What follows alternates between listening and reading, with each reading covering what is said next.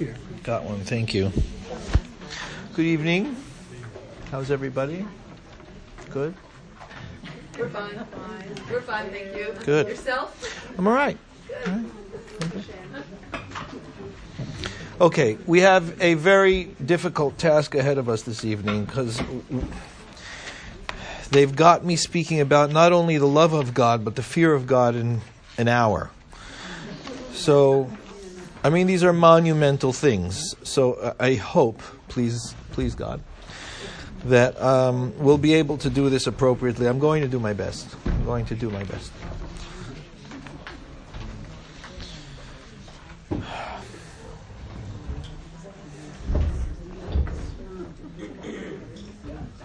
I have a tendency to speak a great deal about the love of God, and I'm worried that tonight I'm going to spend too much time on that.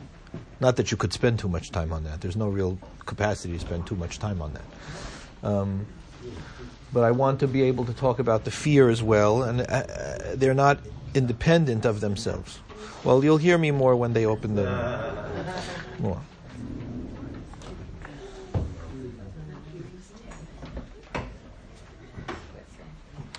But before we talk about the love and fear of God, really, we really cannot do that appropriately at all until we understand who God is.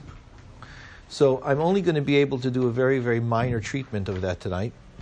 But I'm going to try and just present it in a way that we can at least have a working definition so that we can talk about everything else that we need to talk about tonight. But if we don't know who God is, then none of it matters. Because if we can't know who God is, or we don't know who God is, when we say God, what do we mean? The love of that entity and the fear of that entity falls short because we have no idea who the object of our affection is, or the object of our reverence and fear is. So th- that's what we're going to do first. We have to be able to understand who it is that we're talking about, and and we'll work on from there. So everybody has source sheets. Okay, very important tonight. To, to, as always, but tonight. Right. So share, if you can. Um, so we'll start with the opening of the Rambam's Mishneh Torah. He starts everything. He opens his entire book with a description uh, of what we mean when we say God. Now, I've mentioned before that he doesn't say God when he opens it up. He's very concerned. He's careful not to say God when he opens it up. And uh, I believe very much that the reason for doing this is because he knows that when he says God, you'll already have something in your mind that you think is God when he says that. So he doesn't. What he does is he says, I want to talk to you about what he calls Matsui Rishon. Matsui Rishon is primal existence. That which existed before all things, the very first being.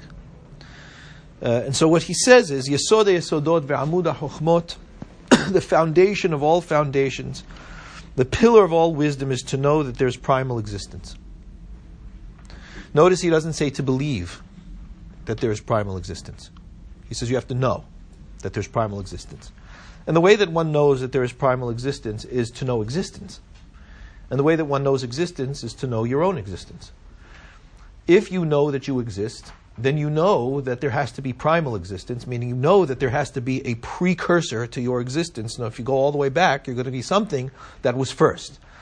If you doubt your existence, then the whole question is out the window, right? Because an existential reality in and of itself is questionable to whatever it is that is you or not you if you don't know whether you are or not, right? So, and there are people that doubt their existence, but we're not talking about that here. We're assuming tonight our, our, our axiom is that you accept for reality that you exist. And if you accept for reality you exist, you exist, you re- accept existence itself as a reality simply by knowing your own existence. And therefore, you will know that there is primal existence, that there had to be a precursor to you if you go all the way back. All right, okay, so let's pause for a minute. We're doing this fairly quickly. All right, let's pause for a minute and recognize what that being must be, at least in our capacity to understand it. The first thing that we'll understand is that we can't understand it, and we'll understand why it is that we can't understand it. The reason we can't understand it is because that being that was first, that is first, that is primal to all things, really has absolutely nothing in common with us. Why is that? Well, if it's first, it means that it came from nowhere. As a matter of fact, it didn't come to anywhere at all. Because if it came from somewhere, then the where that it came from would be prior to it, right? And then that would be first. And then that's what we would mean when we say primal existence. It's the definition of first. It's what first is. Already you can feel your brain hurting a touch, right? You can feel a little bit of discomfort in the brain because it's bringing you already to the edges of your capacity as a human being to be able to ascertain reality. Good. This is where you want to be when you're thinking about God. You're at the edges already of your capacity for human thought. And that is where one should be when they are beginning to even think about God, and you will come to realize you can't really. And so all we will ever have when we talk about God is borrowed terms. We will borrow whatever it is that we can to use in our language what we want to refer to when we refer to that which was before all things, which for all intents and purposes cannot be spoken about. Because it can't be defined. Because defining it would mean that it had limits, right? I mean, is that what definition is? Lines? Yes? High definition on your television or your screen whatever is that the lines are clearer, sharper. Yeah, if you're talking about muscular definition, right? You're talking about lines, right? Clear definitions of muscle, which where they are, right? Definitions of words, what it is and what it isn't. Clearly defining what it is and what it isn't. So you can't talk about limits with primal existence. It would have to be infinite. Even infinite is a borrowed term. Because there are greater and smaller infinities, aren't there? Consider, and I'm no mathematician, right? But consider if you have a set of odd numbers, odd integers. It goes on for how long? Infinitely, right? What if I add even numbers into that set? Is it a larger set? It's not? Really? Really? There's not more numbers in there? Really? Interesting. Check it out. Look it up. Look it up. There are greater and smaller infinities.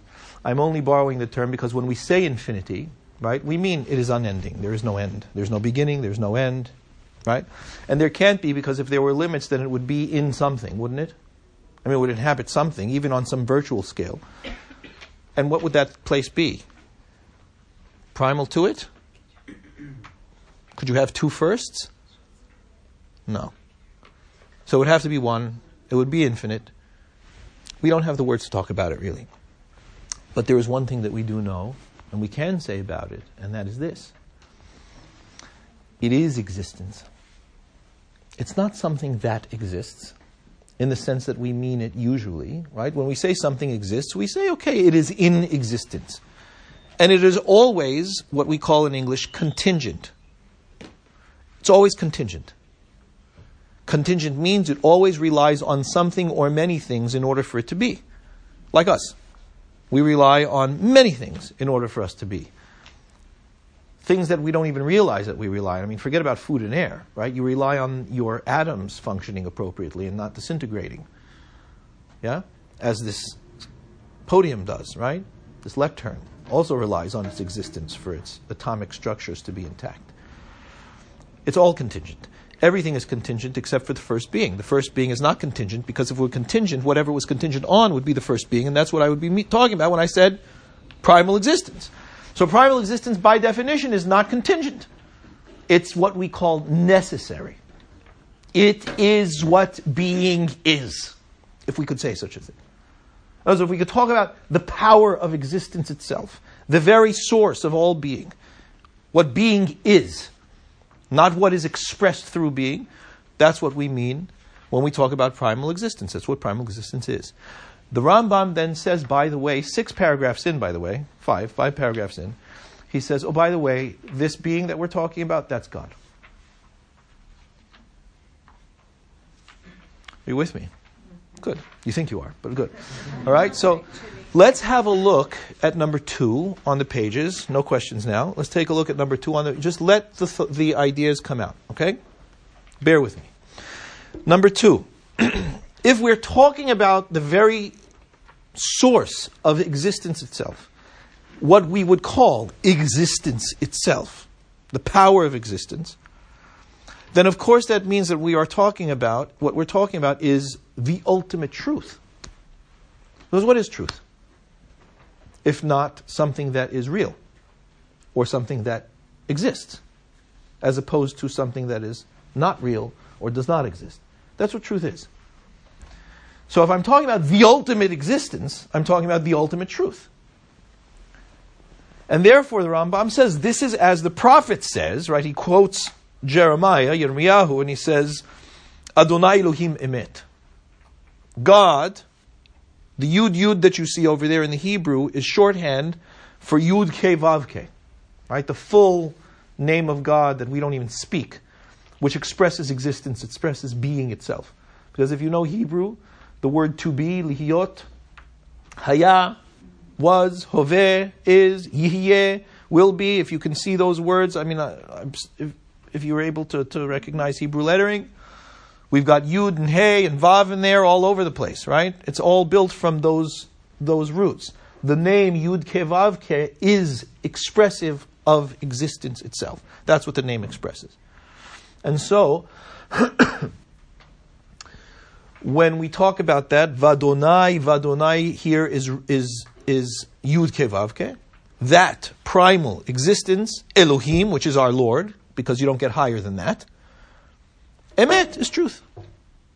It's the ultimate truth. And any truth that is only is because somehow it is related back to that ultimate truth.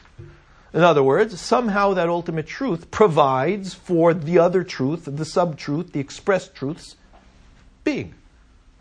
Even ideas that are real, nonetheless, exist only because the source of existence allows for them to be, for lack of a better term. Provides for their being. So that's what we mean when we say God. Now, what we have to talk about is what does it mean to love this being? What does it mean to fear this being? So, obviously, the first thing that we have to recognize is that when we talk about love and fear, we're talking about human emotions and actions, correct? So, God's borrowing terms here. Because the concept of love and fear of God is a commandment. It's one of two of the 613 commandments of the Torah. There is a commandment to love, and there is a commandment to fear which in and of itself is an issue because how do you command love if you don't? I mean, there's only one thing you can say. I mean, you command doing what's necessary in order to be able to achieve that experience of love, right? To experience love, act in love, do love, right? That's what we're talking about. And the same with fear. So if there is a commandment in the Torah that is basically there and saying to me, this is something that is incumbent upon you to work on in your life to achieve, yeah, I need to wear tefillin, I've got to find them. I've got to go through the motions that are necessary in order for me to be able to get tefillin for myself in the best of my ability. I do the best that I can in order to be able to acquire tefillin. If I have to love, then I do the best that I can in order to be able to achieve love. So the first thing that we're going to look at is recognize that when God commands this, God is obviously commanding us something that is human. The whole Torah, as a matter of fact, is speaking to us only in human terms. So we have to think about that, right? As the Hachamim say, Dibra Torah kilshon b'nei Adam. The Torah speaks in human language. What other language could it speak if it was talking to us? We wouldn't understand anything else. So obviously, what's happening is it's taking whatever concepts that are coming from God and clothing them in, he, in human terms so that we can relate. Which in and of itself means that if God is speaking to us through Torah, which is another axiom, right, in Orthodox Judaism, that's what we believe, that the Torah is speaking to us, God speaking to us through Torah, that would mean then that the purpose of Torah is to provide for me some mode of access, interaction, connection with the source. Which otherwise there is no real capacity to have because, as we said at the very beginning, there really is nothing that we share in common with that ultimate source. Whatever it is, we aren't, and vice versa. So that's very important. I'm going to pause here for a minute because we have to understand what the implications of that are. The implications of that are that if I have in my humanity no direct ability to connect to that primal being, what we call God, because I have absolutely nothing in common with that being, then I'm stuck. Why am I stuck? I'm stuck without capacity for intentional connection. Why am I stuck without capacity for intentional connection if I have nothing in common with that entity? I'm stuck because whatever it is that I perceive, conceive of, that will allow me some conduit to connect with that God is always human, isn't it? Whatever it is that I think will be human thought, produced by a human mind, thought only by a human being. And therefore, it will always be what a human sees in human terms. It cannot be what it is that God is. And therefore, whatever it is that I think of will only be human ideas to connect to something that is absolutely not human. Do you see the problem with that? You recognize the problem with that? Mm-hmm. Let me bring this to you in personal terms. It's hard enough for us to relate to human beings that are not me. I mean, I don't mean everybody knows I relate to me. I mean, whatever it is. I mean, me as a personal individual, right? It is difficult enough for you, for me, for everyone to relate to anyone who isn't me. As a matter of fact, it's hard enough for me to relate to me. I don't even understand myself. Neither do you. Why is that difficult? It's difficult very simply because I don't understand my own mind because 90% of my mind is unconscious. So the little smidgen of 10%, which is very generous, right? The sm- smidgen 10% that is conscious and that I'm aware of, that I allow myself to be aware of, forget about the crazy dreams that I have at night that come up and who knows who's doing that stuff. It's not really not me, right? I don't know it. I don't have relationship to it. I really don't have any access to it. And so how am I supposed to be able to relate to that? Okay, so how about other people? Uh, so conscious mind relates to conscious mind, yeah? I have no, I have to, the only way that I have any idea, this is very important, very important. The only idea, way that I have any idea as to how it is that you might feel, think, experience a world is through my experiences and thoughts.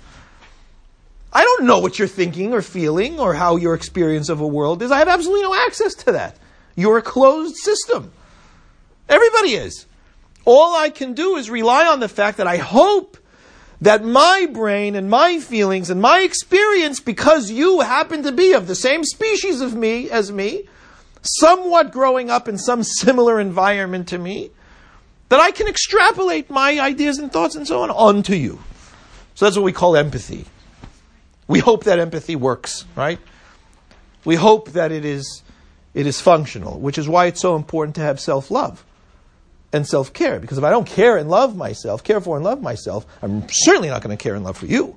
I have no idea what it is. I have no idea what care and love is because I don't allow for myself to experience it. So, how am I supposed to know what it is for you? Now, that's hard enough, right? We struggle our whole lives to try and build strong, cohesive, empathic, meaningful relationships with other human beings. Now try and do it with primal existence. Good luck. It's not possible. It is impossible. There is only one way that it could be possible, and that is for primal existence to help us out a bit and say, Here, human biped animal that you are, right? I mean, I made you, so I know you pretty well. These are ways in your human existence that you can connect to me. You have no other way to do it. Here you are. So, one of the things is, one minute, one of the things is love.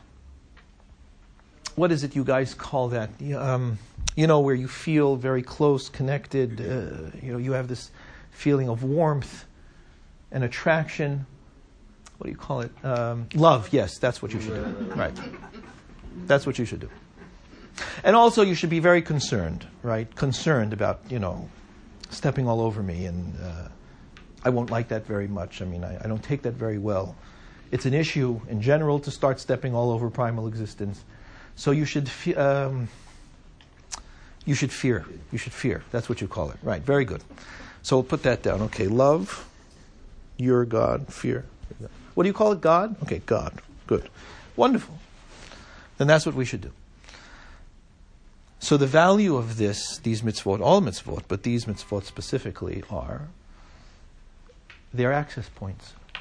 That's the most basic understanding of a mitzvah.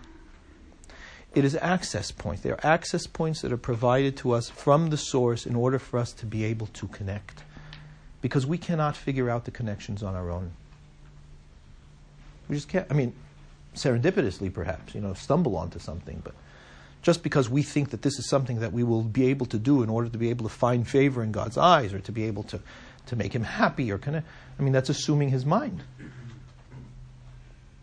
Which, again, just another person sitting next to you is hard enough, right? Try, try that. It doesn't work.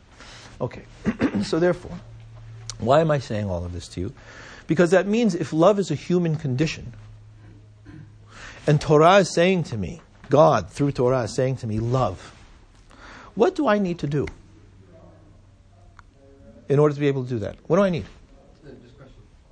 Okay, what do I need to do? I'm going to ask everybody to hold questions. I'm gonna, I will wait, but I, these, you must bear with me. I have to get this stuff out. It's very possible that your questions will be answered as I go, right? So please bear with me. I, it's not that I'm, a, I'm against questions, but I can't do it tonight because we have too much. What do you have to do? If you know Torah is saying love, blank, love God, love the convert, love your neighbor, lo- what, what do I need to do? I need to know what it is. I need to know when we say ohev, right, which I translate as love. We all translate, everybody translates it as love pretty much, right? Well, what is that? So that's what we have to figure out. What is that? Is it just an emotion? Is it a feeling? Does it involve action? Lovely. Good. We've got to know what it is.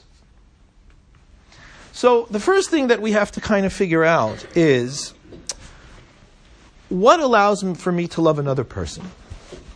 Because that's how human beings do it, right? I mean, uh, I love a pet, you know, I love my car. You know, I mean, there's different levels of love, yeah? Whether we would use that word for all of these things, perhaps the Torah does. The Torah uses ohev. All, as a matter of fact, there's no word for like in Hebrew. You either love or you don't. There's no like.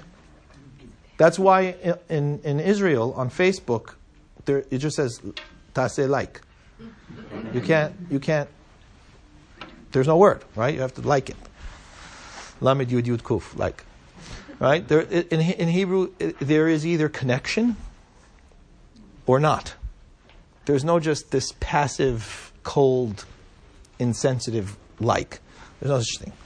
You either love or you don't.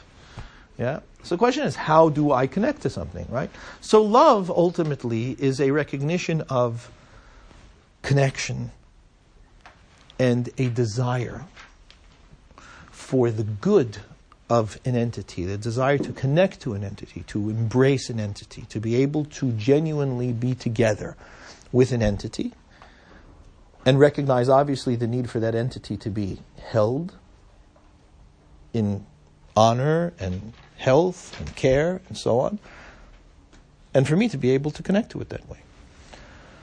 So when I say love, I'm not just talking about an emotion. As a matter of fact, one could love without the feeling of love. It's possible.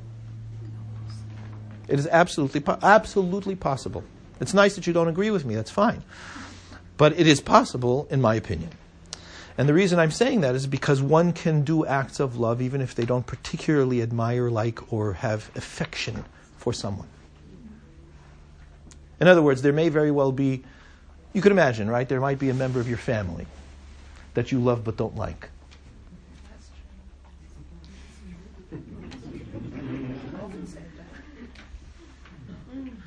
You don't just you just don't feel, you know, this warm and fuzzy stuff, you know, when you think about them. But if they needed you, you would be on the next plane. It's weird how that happens, isn't it? So, love is not just an emotion. Of course, yes, we can feel intense, emotive love, and where my being yearns to help, to support, to uplift, to exalt, to celebrate this other person. But love always includes action. It's nice that you feel that way. But if you don't do that way, then it's nothing more than a feeling, but it's not what we would ultimately call real love because you have to do something in order to be able to, sh- to engage in love that way. Okay? So let's go through the stages. The first is okay, if you're going to love somebody, you have to know that person. If you don't know the person, you can't really love the person. You can love an idea, you can love even fictional characters. Right? I mean, hasn't that ever happened to you? You, you read a novel you're reading about a fictional character, you just love that fictional character. adore that fictional I mean, you adore them. Uh, and writers have written about, authors have written about this because they end up, they end up, these characters end up manifesting a life of their own. I mean, authors have written about this. I was just reading Ian McKellen. He, um, he writes that he would write out about these characters. First, he says that the characters come to him like from, with, from, from out of a mist. They're all in his head, right? But they, they come out of it. And he writes storylines for these characters and planned for them to do certain things and realizes along the story that this person would never do that. So they can't do that anymore. Right, okay, so there's obviously some very real entities, right, that are manifest in these fictional characters, real ideas, real expressions of humanity, whatever it is, that are manifest in these characters. But there is this sense, right, that when I see something, I'm, I'm experiencing something that I know, the more I get to know, if I recognize the elements in that individual that cause me to want to connect, that shows me that there is a place for me in their life, that my life would be better, my experience of my own self would be better to interact with them. Yeah? I'm not talking about infatuation. It's not love. I'm talking about love. I'm talking about the recognition that my life is more whole, more developed because of my interaction with this person. And it isn't needy. In other words, I'm not needing that person for myself. I am engaged with that person because I am more myself when I engage with that person. There's a very big difference. It sounds subtle, but it's a very big difference. When I need that person, I'm not really thinking about the other person very much. What I'm doing is thinking about me and what I need to have from that person, whether it works out for me, it doesn't work out for me, or I like it, or I don't like it, or whatever the case may be. That's not love. It's immature. It's childish love. It's not real love.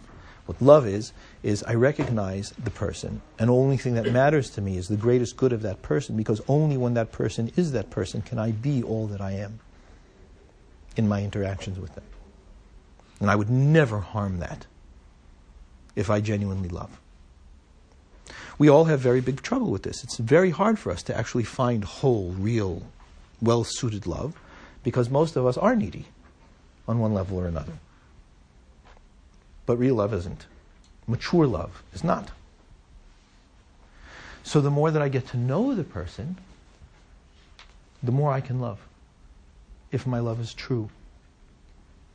Because the more I recognize how the facets of this individual bring out in my being, in my soul, in myself, what I am. I see myself in that interaction, become more myself in what it is that they open to me from the very expression of their being. Because every person will present to you another facet of creation. With God, it's beyond because it's the source. So every person that you experience is only expression of God. That's what you see in the light in their eyes when you look in their eyes and you see light, if they have any. And there are people that don't, unfortunately, because they just dim it. It's not that it doesn't exist, it's just they dim it way, way, way down. They don't let God in, they don't let the spirit of life within. So if that's the case, then to know God is to love Him. I cannot this is a key. Write this down if you're writing notes, okay? I cannot love God if I don't know Him. And to the degree that I know him, I can love him. If I know him a little, I can love him a little. If I know him a lot, I can love him a lot in direct ratio. If I think that I love a lot, but I know a little, you're not loving God. You're loving some other idea that you have in your head about God, but it isn't God. Let's take a look. Number, number four on the pages is the mitzvah in the Torah. We say this every single day, twice a day in the Shema Israel. It's part of the Shema Israel. Be'ahavta et Adonai Elohecha. And you shall love God, your Lord. Not the Lord your God. God, Yud Kevavke, your Lord. Right? Who is your Lord? Okay, so there's the mitzvah. The Rambam, of course, talks about this because it's a mitzvah, and he counts the mitzvot, and so he treats the mitzvah number five. And he says, Ha'el hanichbad ve'anora mitzvah. This great and glorious God, there is a command to love him. There's also a command to fear, which we'll get to, hopefully, but there's a command to love. And what Harambam does in number six is say, derech lavato. How does one get to love? I mean, obviously, it's not assumed that you just open your eyes and uh, you know you, you, you experience this love. How does one love? So he gives you a guide, a basic, very simple guide. He says to know him is to love him. How do I know God if he's unknowable?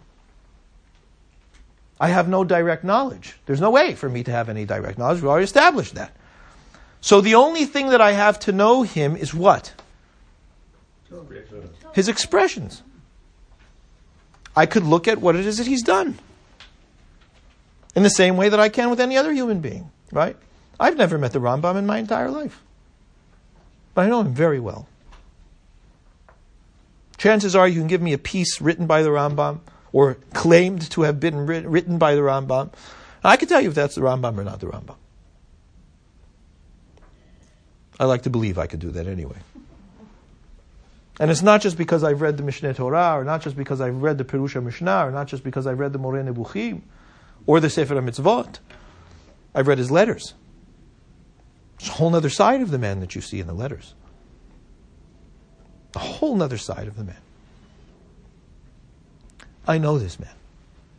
And I love this man with all of my heart.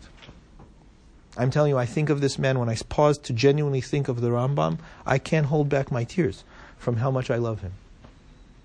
I've never shook his hand, I've never seen his face. The face that you think you know when you see pictures of the Rambam is not the Rambam. They just made it up. Right? We have no idea what he looked like. But I know without question that I love him with all of my heart. What he's done for my life, what he's taught me, what he's, I mean, uh, revealed about the whole nature of this world, of our Torah, of God. It's just, it's staggering. It's staggering. It's mind blowing. That he should do that for me. I told you, I, I, I, I had visited Cambridge for the first time. And they, because it was my first visit, they brought out some of the things from the Cairo Geniza that they have mm-hmm. at Cambridge. And so I'm going, it's taking me around, you know, I'm going around looking at these different things, and, and you know, he, he finally, he knew that I love the Rambam, so he did this on purpose. so the last thing that he shows me, he gives, puts a piece of paper in my hand in a plastic sleeve. I, I, I look down and immediately I know it's the Rambam's handwriting. Because we have his, his hand. I knew it's the handwriting. I'm looking at him, saying, okay, what is this? I'm figuring he's going to tell me maybe it's like notes from something, it's maybe an, a decree of some sort, a rabbinic agreement of some sort. I mean, we have those, plenty of those things from the Rambam. A letter, he says, that's a page from the Moreh Nebuchim. And I started crying. I couldn't help it. I was embarrassed, you know, like I'm seeing, I'm holding his page. I didn't want to get it wet. I was crying because you could see the ink. You could see quill in ink. This wasn't, he wasn't typing this out on his Mac. I mean, this man is sitting with quill and ink, writing this down. And he writes at the beginning of the book even if there's one person who will read this, it's worth it. I'm reading it almost 900 years later, and it has changed my life. And I see his handwriting, this paper he held in his hands. He put the quill and ink to write these words down for me to change. My, I mean, of, of course I'm crying. How could I not cry? How could you not cry with that kind of care and, and attention and love for somebody in the future that might do this? You telling me he doesn't love me? Of course he does. So, to know him is to love him, even if I've never shaken his hand. And therefore, since I can't shake God's hand, nor can I see him or experience him directly, what I do is experience his quote unquote more nevuchim. And my goodness, I mean, it's prolific. The work that he's done, I mean, it's just prolific. Everywhere you look, literally. And the diversity is just absolutely shocking. I mean, he's not one of these artists that keeps putting in, like, you know, uh, variations on the theme, you know. Couple eyes, a nose, and a mouth. How many configurations, you know? And we're looking around the room. It's just astonishing. And that's just humans. Forget about the fact that every single format of life possible is on the planet. Just this planet, you know? I mean, the planet makes the cosmos cheeky, like nothing. What are they? Little light bulbs? Hydrogen bombs? Great. I mean, compared to the complexity that's going on in the show over here, I mean, literally, I mean, it's, it's nothing. It's a nothing. It's very cute. It's very cute, you know, the cosmos. I mean, they're breathtaking to us, you know, whatever Hubble telescope images you get to see. They are. They're absolutely beautiful. Don't get me kidding. But this is much more beautiful. This room is much, much more beautiful than anything that the Hubble telescope could possibly bring back to you. Do you have any idea? Do you have any idea how much more complexity is in this room than the entire rest of the galaxy? Just in the brains alone? The orders of magnitude of complexity in this room alone, exponential. Complex, it's just, it's literally staggering. You're going to tell me you're going to look at all of this and you're not going to immediately fall in love with the artist? You fall in love with the Beatles, you don't fall in love with the artist who made the Beatles? It's unbelievable. So that's all Rambam is saying, goes to know him is to love him. And when he says, how do you love him? Bishashid Bunen Hadam Bimasav, when you start to contemplate, think about his works, what he's done, Ubru'av and his creations, and Iflaim, I mean, they're wondrous. Gidolim, they're huge. Just think about the exponential complexity of it all. Just the grandeur of it all. And you see the wisdom that's behind it all, running it all. In La'erich it's just never ending. The proli- I mean, the prolific output is, is just staggering. Miyad have you immediately fall in love. How could you not? But don't you realize that the minute you see everything that I'm describing, and I'm only describing a smidgen of whatever it is that's out there, it immediately, what you're feeling right now, if you're feeling anything from what it is that I'm saying, it's because you know yourself to be a part of it. You know that it matters to you. Because you are of it. You're not just a spectator. You're not just standing on the outside looking at everything that I just described. You are what I just described and to be able to see it all from the outside, see it outside of yourself, to be able to see it expressed all over you, around you, everywhere. It makes you feel more alive. You understand that what it is that gives you life is what you love. And when you see that that's what's expressed, of course you fall in love immediately. The only reason you don't fall in love immediately is because when you see the Moreh Nebuchim on the shelf, it's just another book. Who wrote that? The Rambam. Oh, nice. nice. I want to smack somebody. I, want to kick, beat them up. I want to beat them. But I restrain myself because it's not productive. Do you not see what it is that you're missing over here? Now, do you see where I just went with that? I stepped over from love to fear. Because I want to beat that person up not just because he doesn't see what it is that the Rambam has done, he doesn't respect the Rambam. The gravitas of the Rambam. I mean, a person should walk by the Mishneh Torah and bow every time they walk by the Mishneh Torah. Just because of what the Rambam did for us by writing it. They should stop and pause at the Mishneh Torah and just recognize for one, one moment what it is that the Rambam did for us in writing that. I don't even do that, but I should. Where do we do that? Where is it a mitzvah to do that? What is it? No. Close. Mezuzah. We pause. Kiss it. You don't need to kiss it. The Rambam never says kiss the mezuzah. Rambam says much more important than that because we kiss the mezuzah and it's just mindless. You know, nobody pays attention. The Rambam says when you pause, why? What do you do at the mezuzah? You pause and remember what's written in it. You know what's written in it? Love him with all of your might, with all of your soul, with all of your heart. Shema Yisrael Adonai Eloheinu Adonai Echad. Pause. Know that He is the source of all things. That there is only one source for all being. That there is hope, therefore, because there's only one source for all of it, and therefore only one end for all of it. And there is love. That's what you're supposed to do when you pass by a mezuzah. Pause.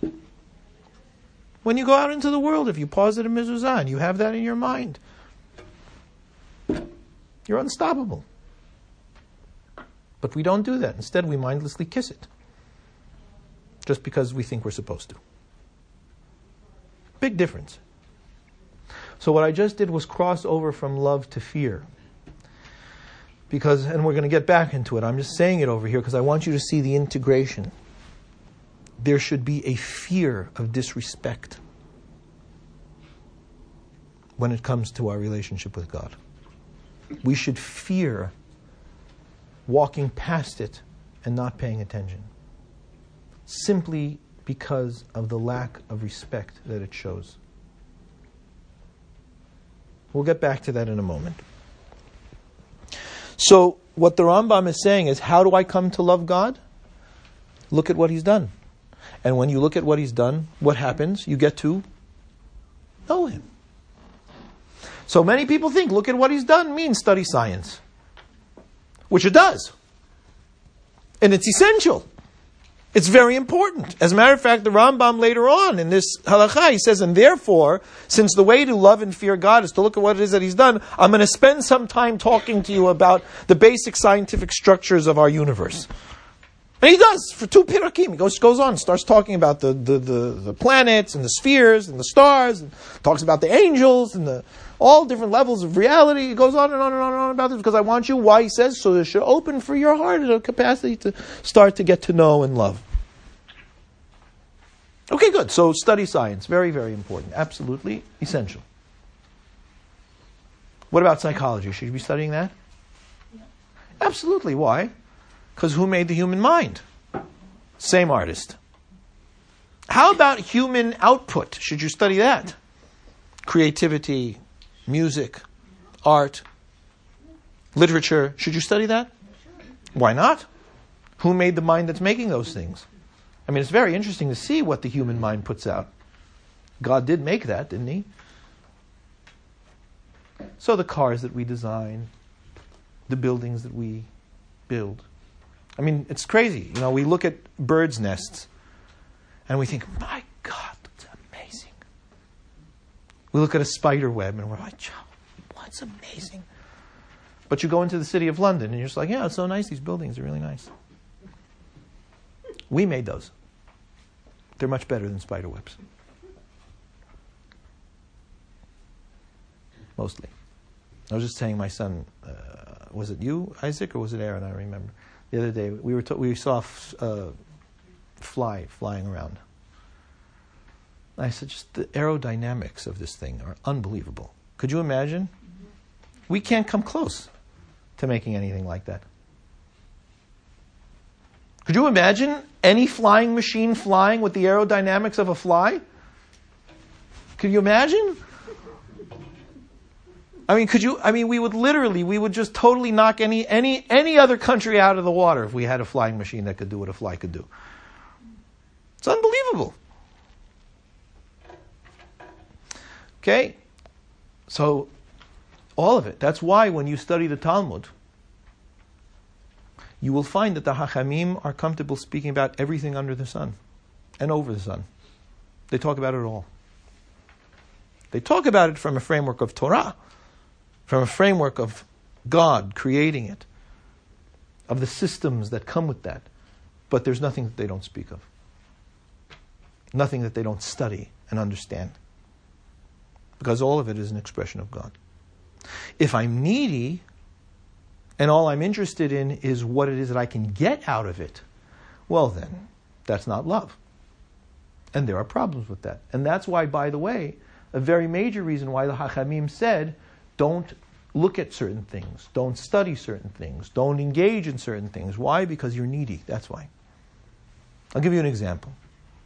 The Hachamim say, don't have anything to do, don't read, don't speak about anything that has to do with foreign worship, with Avodah Zarah. Right? Why?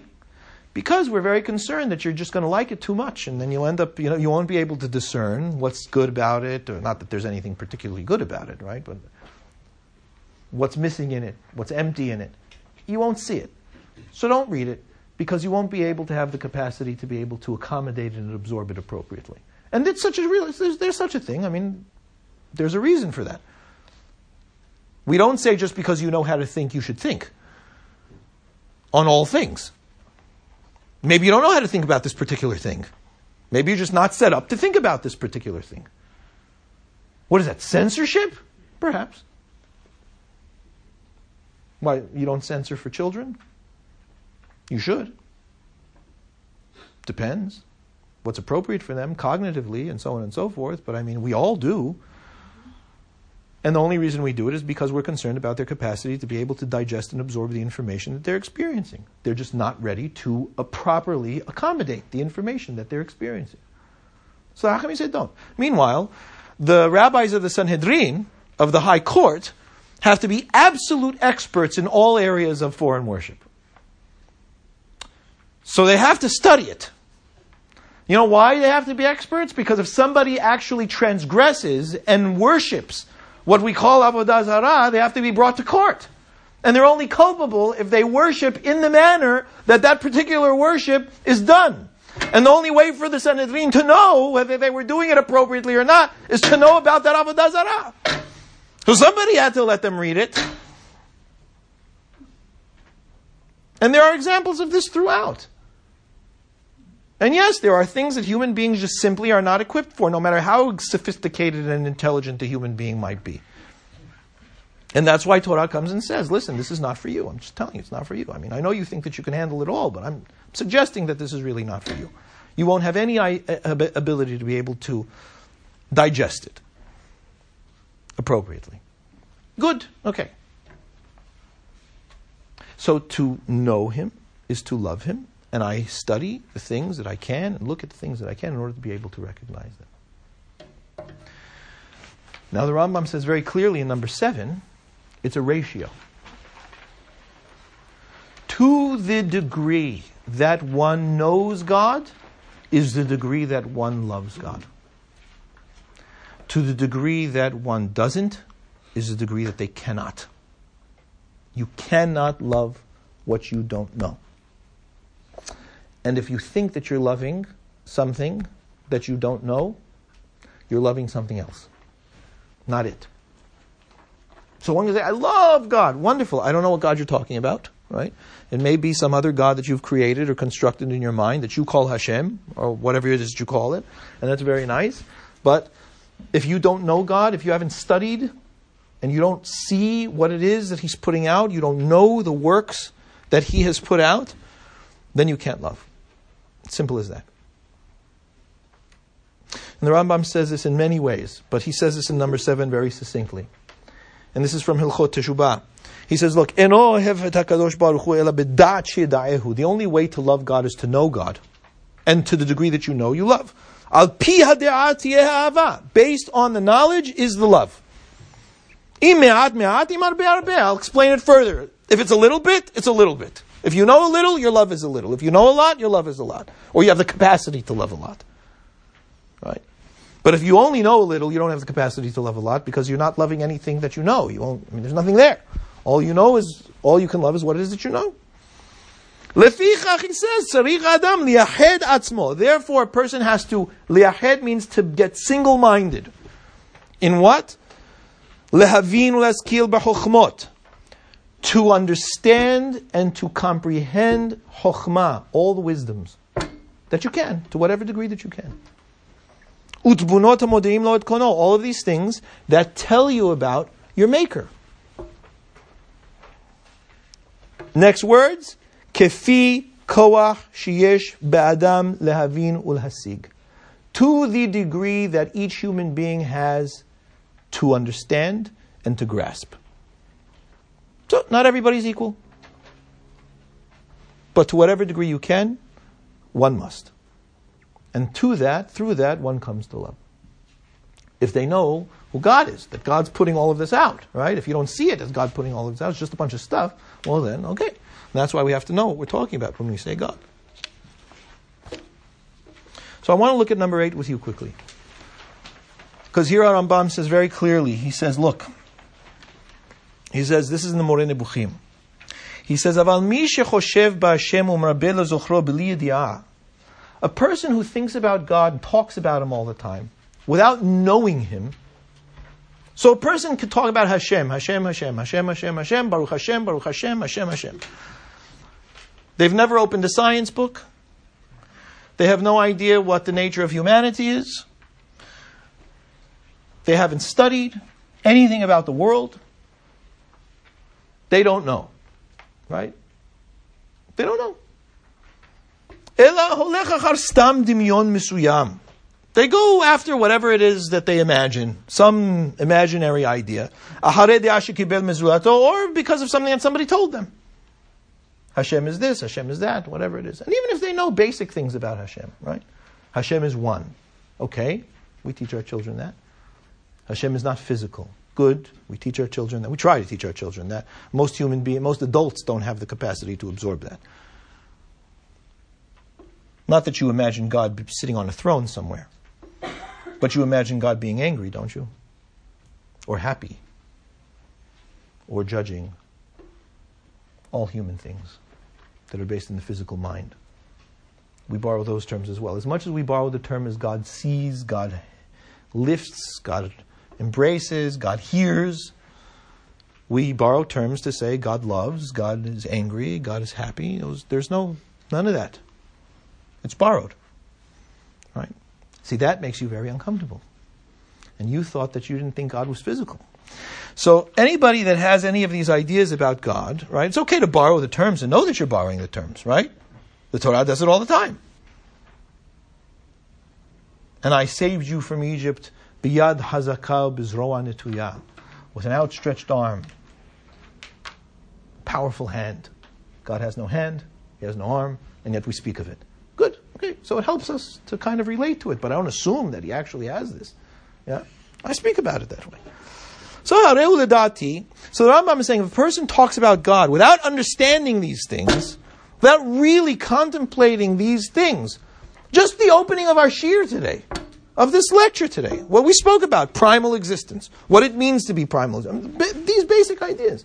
If a person does not understand this stuff, is not really thinking about this stuff, and they say Hashem, Hashem, Hashem all the time, the Rambam says, Lida'ati, he's careful to say this, he goes, Harehu lida'ati, he goes, look, as far as I'm concerned, my opinion, forget about the fact that the person is far away from God, Right? He's outside the courtyard because he has this whole analogy, the Rambam, as to what it means to be close. And he uses courtyard and kingdom and city and so on. Right? Forget about that he's far from the courtyard. He's not even talking about God. Nor is he thinking about God. He's just saying Hashem about something else, but he's not talking about God. Yud Kevavke. Whatever it is that's in his imagination, and what it is that he says in his mouth, it has nothing to do with that existence that we were talking about. I mean, it's some idea that his imagination conjured up and called God. He says, He says, look, you want to come to be close to God? You first need to get to know Him. You can't get close unless you know Him. So he says, Kasher tasiget Hashem, when you start to grasp the idea of God, uper and his actions, what it is that he's done, according to what intelligent thought requires, then you can work on connecting with him. And you can move towards getting close to him. But unless you know him in whatever capacity you can, there is no him to get close to. And then you can strengthen, broaden your connection and your ability to be able to involve yourself with him. So this is very key. I mean, this is major. This mitzvah of ahava, I mean, it's, it's everything. So I brought you Erich Fromm over here, The Art of Loving, an essential read if you want to know about love and human capacity for love. He says it's an illusion to believe that one can separate life in such a way that one is productive in the sphere of love and unproductive in all other spheres. You think I'm a great lover, right? I love people, I love my kids, I love my, my, my wife, I love my, right? But you're lazy. No, then you don't. Or you're not particularly productive in any other area. No, then you don't. That's what he's saying. Productiveness does not permit of such a division of labor. The capacity to love demands a state of intensity, awakeness, enhanced vitality, which can only be the result of a productive and active orientation in many other spheres of life. If one is not productive in other spheres, one is not productive in love either. Very true.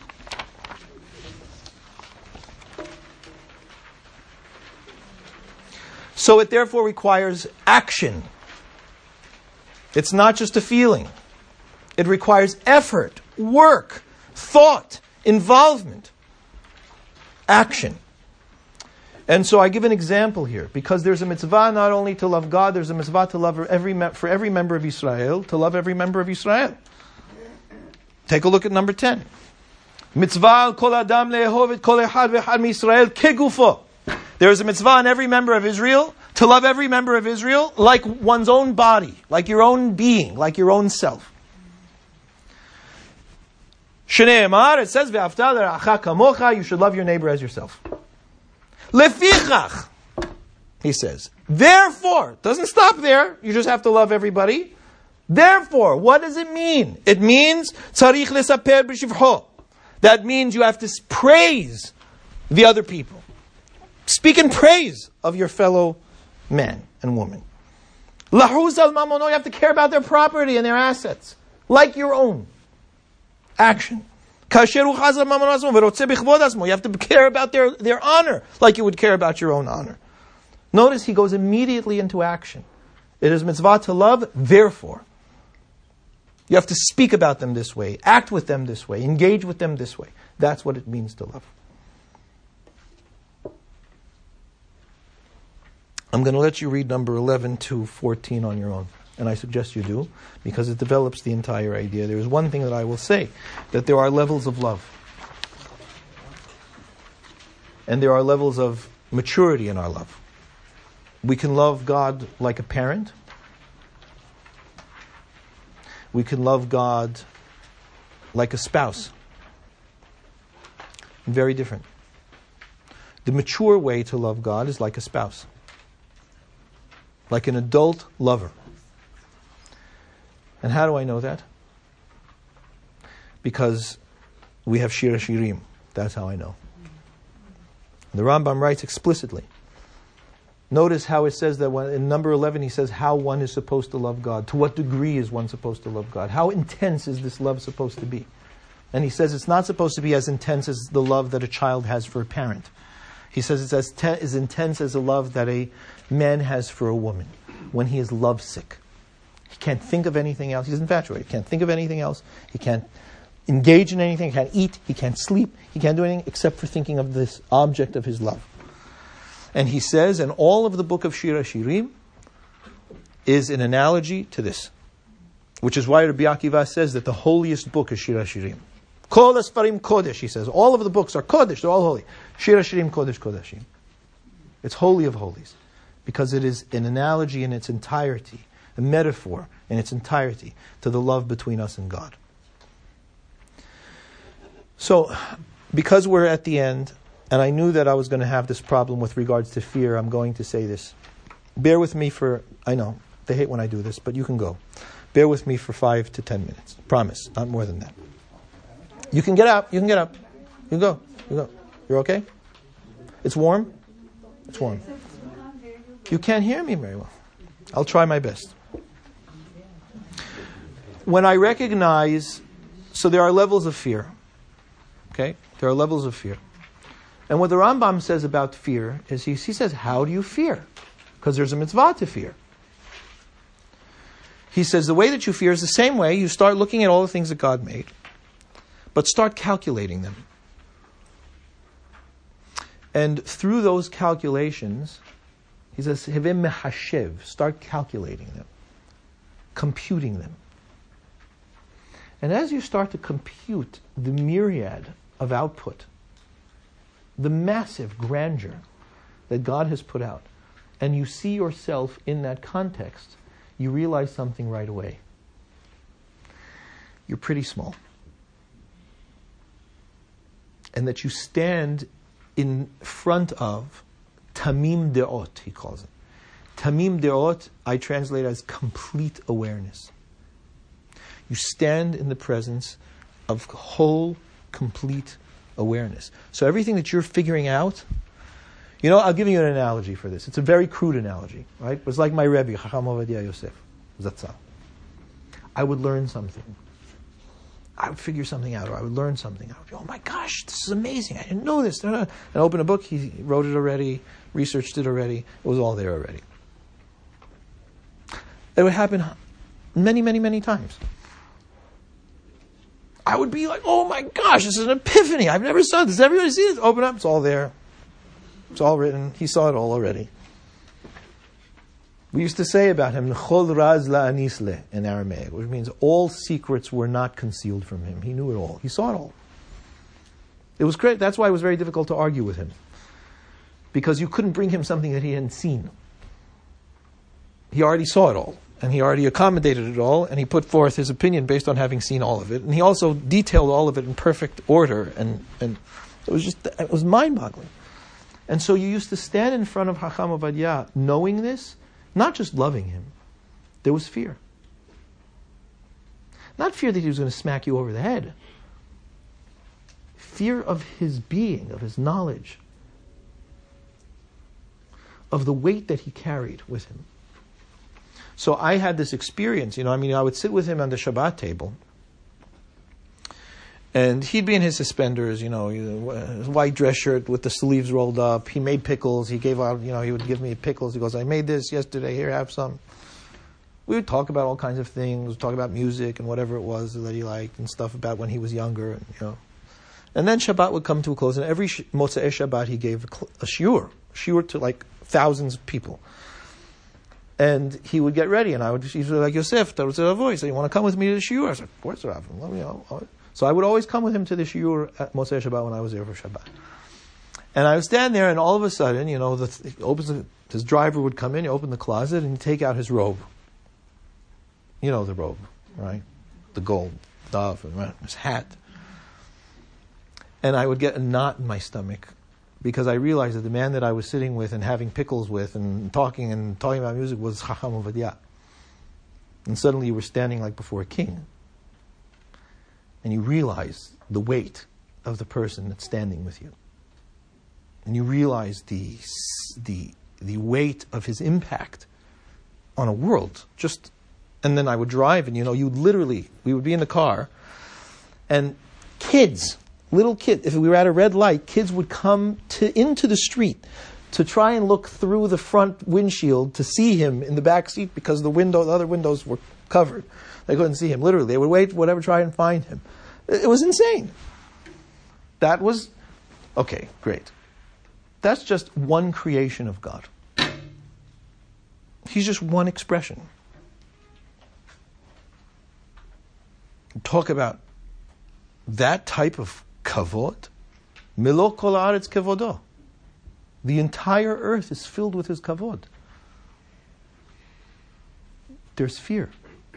There's fear in the greatness of the being, which cannot even be expressed. And realizing that you stand in that space. And that not just you stand in that space, he is aware of you. That whole, complete consciousness is aware of you. And it's not just he's watching you, right? He's just aware of you. He is watching. But the awareness itself is terribly, terribly, it brings tremendous reverence and fear, like genuine fear. And the same kind of fear that, you know, you, you never have a situation where you're in a room, you think you're alone, and suddenly you look up and somebody's there that you hadn't expected. You fright. You know what I'm talking about, right? And that's not even fearful. I mean, it might be grandma, you know, it might, might not be anybody that's threatening. But there's an immediate reeling back of another entity that exists that you had not accounted for. The fear of God is the reverence of the existence of God that is there outside of your head. You didn't imagine him. You don't have control of him. He's out there, outside, impinging upon you. The awareness is there, present, impinging upon you. And that is how we relegate him out, because we pretend that it isn't there. And you know how we do that? Cynicism. There's nothing like cynicism to throw God right out of the room. Nothing like it. You just laugh it away. And that's what people do to kavod. All you have to do to bring somebody to, to minimize any great person, any powerful individual, satirize them, laugh at them. Why do you think they freaked out when they did that to Muhammad? And the Charlie Hebdo whole thing. Why do you think they freaked out? Big deal. It's a cartoon. What do you care? You know? No, it's a serious problem because once you start laughing around like that, it's all over. I mean, I had I had students. I'll tell you, who they're young students, young students, right? They had a friend who was like this brilliant. He's a brilliant kid. Their friend, right? Very serious kid, very brilliant kid. Always caring about what's doing, what's right, what's wrong. You know, all these things. So he's like God. And they got carried away with the joke a little bit. So anytime that they wanted to reference God, they would reference this kid's name instead. And they did it in front of me a few times. So the first time I figured, okay, they'll grow out of it, you know, I mean. But they weren't growing out of it. So I had to figure out how am I going to explain this to them without them actually laughing at me also for not being able to get the joke. Because there's always that problem, right? So serious. I'll get the joke. So I had to sit with them. I said, listen, it's disgusting what you're doing. I was a Rebbe, so I could talk to them like that. I said, it's just disgusting what you're doing. I want to explain to you why. I said, imagine if, if the queen was in the room. And every time a dog walked into the room, in front of her, you said, Our most gracious sovereign, the dog. Would you think that would be appropriate? I'm just asking what your opinion is. And they're like, no, no. I said, so then why is that okay? Why is it okay for you to do that? It's just a joke. Okay, that's also just a joke. But you would never do that because you would realize how horribly insulting it would be just to the majesty of the queen. And the majesty is not hers, the majesty is the country's. You don't do that. How do we minimize the majesty? We laugh at it. That's what you do. Cynicism. So the fear of God is genuine fear. It's not just reverence. It is reverence, but it's fear as well. It's fear of recognizing you do not control that consciousness. And that, con- and that existence is impinging on your life. And just because you think you have it in with him doesn't mean that that doesn't exist. In the same way that when you love someone and you think you have it in with them, you're a heck of a lot more careful not to mess up if you genuinely care about that love. Because you know you miss something small, you're going to hear about it. The more you love, the more it matters. The more you love, the more you have to fear missing it. You don't, you know, you don't like to call and tell me where you are? What? I'm an adult. Do you love me? Do you care about how I feel? You don't call and tell me where it is that you are, what you're doing, what's happening. Are you going to be five minutes late for dinner? You get into massive fights over these things, right? What is it? Big deal. That's a big deal. And you should be very afraid. And that goes hand in hand with the love. People say that, oh, if you love God, you know, He's, a, he's always forgiving. No, absolutely not. Just as much as you, anybody who loves you and love them back, they're not so forgiving. Yeah, they will understand if you ask forgiveness genuinely and you s- sit and explain that you had lost your mind for a moment. Fine, good. So then it's the love that is mechasel kol peshaim, as we say, that covers all iniquities. But don't for one minute think that the iniquity doesn't have to be recognized. Oh, yes, absolutely it does. And so the highest form of yir'ah uh, is what we call yir'at haromemut. It's the fear and reverence of the grandeur that is God. The whole consciousness that is God, that doesn't live in your head and doesn't live on your terms, that made you, whose existence is impinging upon you and is aware and knows and cares and things matter. And because things matter, the highest level of this fear is a fear of messing up. Only because the messing up spits in the face of that honor. So I'm very concerned that if HaKadosh Baruch Hu says to me, listen, don't wear wool and linen, it's not good for you. And that I go ahead and do it, it's not just that I'm just doing something wrong. It's that I'm looking at God and saying, I don't really care what you said. That's a problem in any relationship. I can tell you, the thing that used to make me most upset as a teacher, as a parent, still does, as a principal, if I say something to you, and it's as if I said nothing to you. I don't care if you didn't listen to me. I care that it meant nothing to you that I said it. That's what matters. When my child, I say to him, stop making that noise, and he keeps making the noise, the problem is not the noise. The problem is I just said something, and you are showing me directly that it means absolutely nothing. Me, I'm your father. Nothing? Nothing. So that's an issue in terms of me being the father, right? Because, like Margaret Thatcher said, if you have to tell someone that you're the leader, then you're not. But the reality is there.